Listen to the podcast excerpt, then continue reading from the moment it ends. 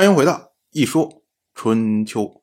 鲁国第十七任国君鲁慎进入在位执政第二十九年，本年春天，介国的国君介葛卢来鲁国朝见。介国呀，它是一个东夷小国，没有什么名气，而且呢，没有受到王室的分封，所以呢，春秋在称呼他的时候，就以他的名字来称呼。而介葛卢，因为他是东夷的国君，所以呢，他用的是夷礼，不懂中原朝见的礼仪。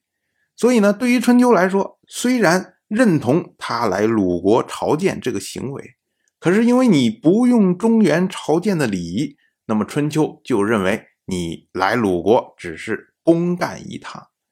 那么春秋在记录的时候呢，就记录这件事情为介葛卢来。而没有记录为介葛卢来朝。虽然春秋这么着记录，但是鲁国对于介葛卢的招待并没有懈怠。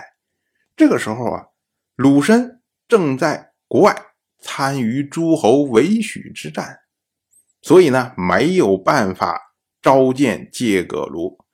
那么鲁国呢就将介葛卢安置在昌岩之上。所谓昌岩呢，指的是今天曲阜东南的昌平山，就是把它安置在山上，并且呢，馈赠他储米，也就是喂养牲口的这些草料，以及呢这些人吃的米粮。当然，这个呢是符合礼数的。同样是本年的春天，鲁慎从韦许之战回国，然后。告诉姬庙说：“哎，我在外面打完仗回来了。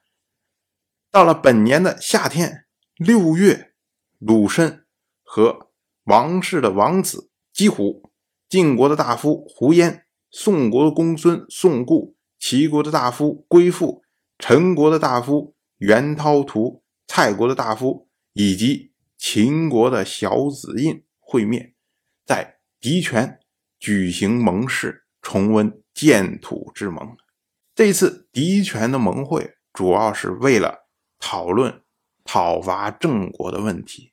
我们之前讲，去年的时候，郑国主动向晋国求和，并且参与了建土之盟，似乎郑国和晋国之间哎已经没有纷争了。可是呢，郑国的国君郑杰早在以前齐小白做霸主的时候，就是左右摇摆。出事的时候就会去投靠楚国，这个有前车之鉴呢。那么晋国在去年通过韦许之战确认楚国没有北进之心以后，晋国主要的力量就是加固自己的中原同盟权。那么这里面呢，首要要针对的对象就是郑国。对于晋国来说，晋国最希望的就是将郑杰换掉，换成一个。亲近的郑国国君，所以呢，才有了这一次嫡权的盟誓。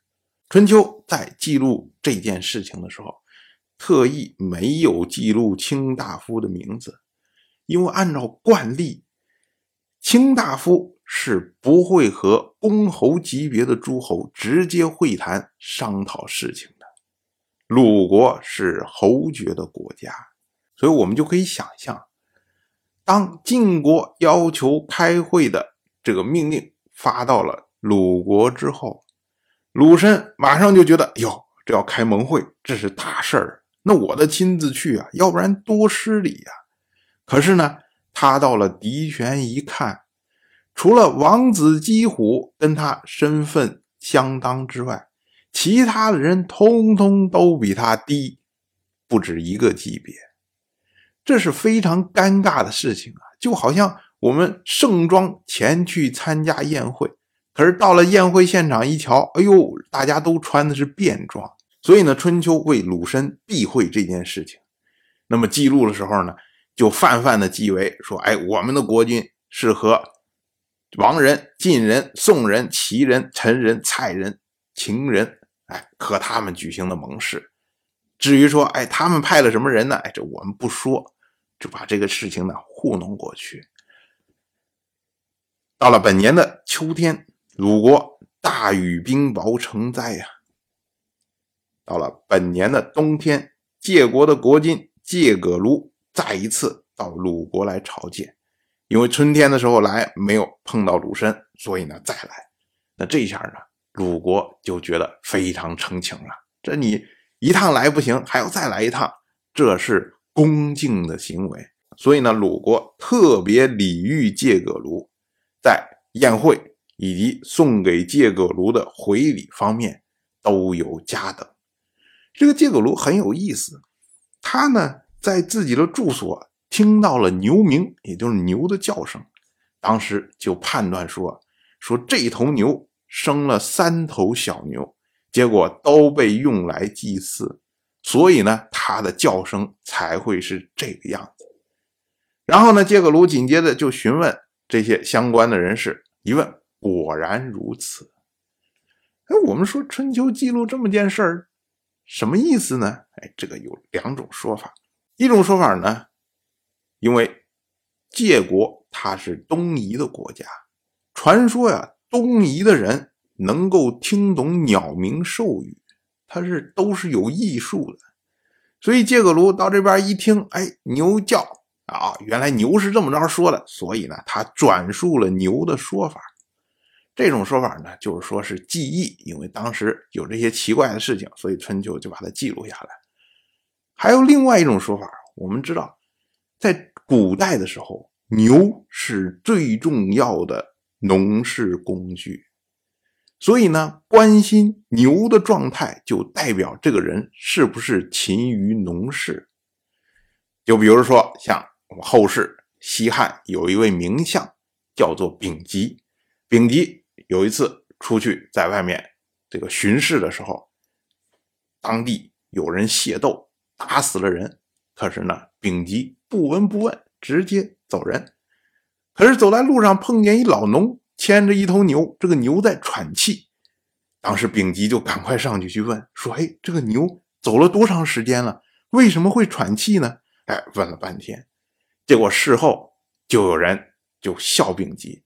说你这个丞相啊，不知道轻重，那边打死人了你不闻不问，这边一个牛喘气你那儿问半天。后来丙吉就出来解释说，他说啊，械斗伤人这个事情啊，这是地方官员的职责。对于我丞相来说呢，我的职责就是他们处理完了，然后我把相关的这个奖赏惩罚的名单，哎，转奏给皇上，仅此而已。